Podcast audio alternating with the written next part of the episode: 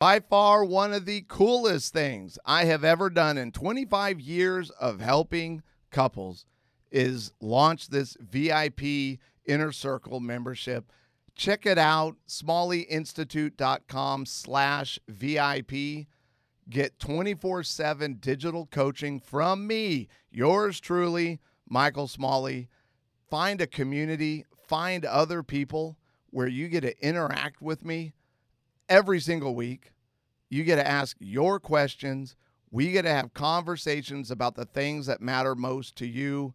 Again, check it out, smalleyinstitute.com slash VIP.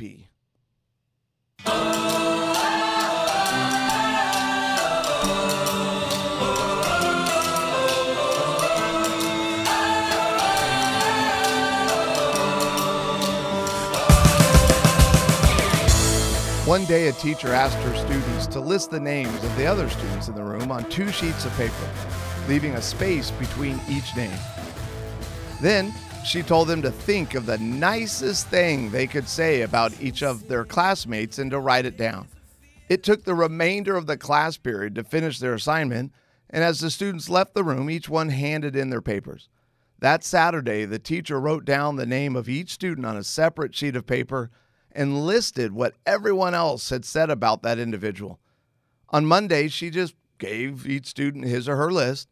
Before long, the entire class was smiling. "Really?" she heard whispered. "I never knew that I meant anything to anyone."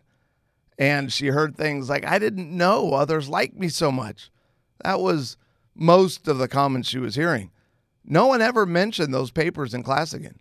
She never knew if they discussed them after class or with their parents, but it really didn't matter. The exercise had accomplished its purpose. The students were happy with themselves and one another. Well, obviously that group of students moved on in life. Years later, one of the students was actually killed in Vietnam, and his teacher attended the funeral of that special student. The church was packed with his friends. One by one, those who loved him took a last walk by the coffin. The teacher was the last to do so. As she stood there, one of the soldiers who acted as pallbearer came up to her. Were, were you Mark's math teacher?" he asked. She nodded, "Yeah." Then he said, "Mark talked about you a lot." After the funeral, most of Mark's former classmates went together to a luncheon. Mark's mother and father were there, obviously. They were waiting to speak with this with this teacher. We we want to show you something," his father said, taking a wallet out of his pocket. "They found this on Mark when he was killed, and, well, we thought you might recognize it." Opening the billfold, he carefully removed two worn pieces of notebook paper that had obviously been taped, folded, and refolded many times. The teacher knew without even looking that the papers were the ones on which she had listed all the good things each of Mark's classmates had said about him. "Thank you so much for doing that," Mark's mother said. As you can see, Mark treasured it. All of Mark's former classmates started to gather around. Charlie smiled rather sheepishly and said, "I still have my list. It's in the top drawer of my desk at home." Chuck's wife says, "Chuck asked me to put his, his list in our wedding album." "I have mine too," Marilyn said. "It's in my diary." Then Vicky, another classmate, reached into her pocketbook, took out her wallet, and showed her worn and frazzled list to the group. "I carry this with me at all times," Vicky said, and without batting an eyelash, she continued, "I think we all saved our lists." That's when the teacher finally sat down and cried. She cried for Mark and for all of his friends who would never see him again. Tell those you love why you appreciate them while you still can. Today is about the lover. So we've been talking about primal panic and what happens when you feel betrayed by someone that really matters to you, who's important to you. And we've talked about the various kinds of reaction styles that we've learned from attachment theory. So we have the fighter. That's no good. No bueno. The fighter makes everything worse. You're lashing out because you want to feel loved and accepted. You're lashing out, and it makes things worse. Or you might be the runner. who, when you feel betrayed and wounded, you you tuck tail and, and bail on that, and you just shut down emotionally. The goal for all of us, when when feeling betrayed in difficult conversations, when things aren't going well, is to be this style, the lover.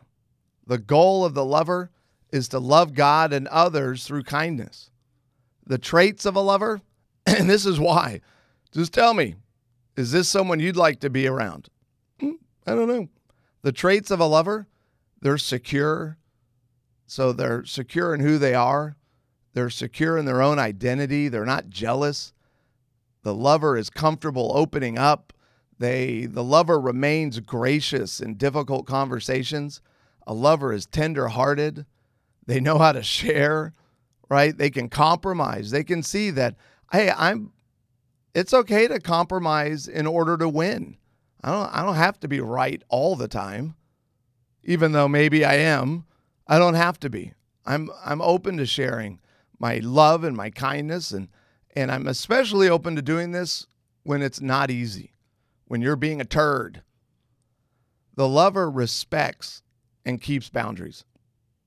So when a lover has said, you need to back off, I need to be alone, please, they back off. They listen to others. They respect their boundaries, and the lover keeps boundaries. So if they set one, they reinforce that boundary.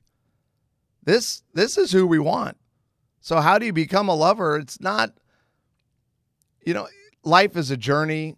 Things are not solved overnight.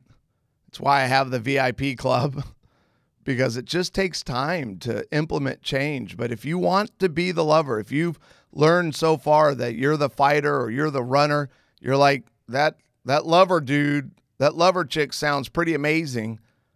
I'd I'd rather try that reaction. Well, there's three things I'll encourage you. Becoming a lover is about mindfulness. That's why things like this podcast and reading are so important in your life. You you it, you don't know what you don't know. So mindfulness is about understanding who you are, why you're doing things, being intentional about your reactions, knowing that, hey, there's good ways for me to respond right now, and then there's not so good ways. And a lover takes communication seriously.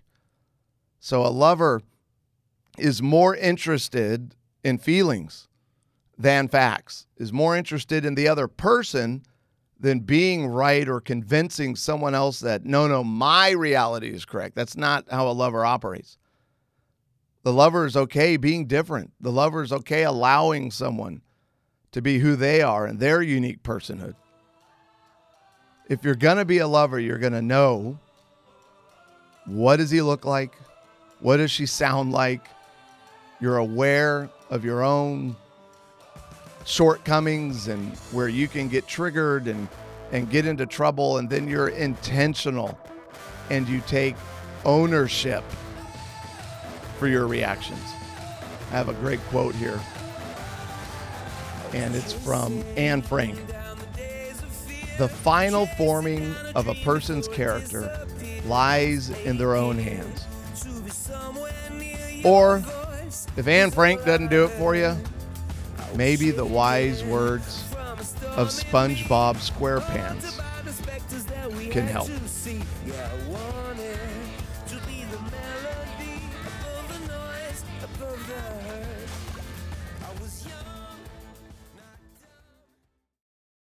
By far, one of the coolest things I have ever done in twenty-five years of helping couples is launch this V I P Inner Circle membership.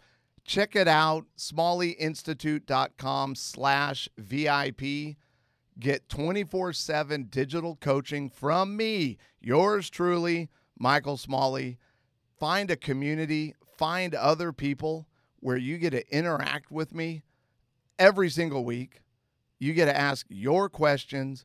We get to have conversations about the things that matter most to you. Again, check it out, smalleyinstitute.com slash VIP.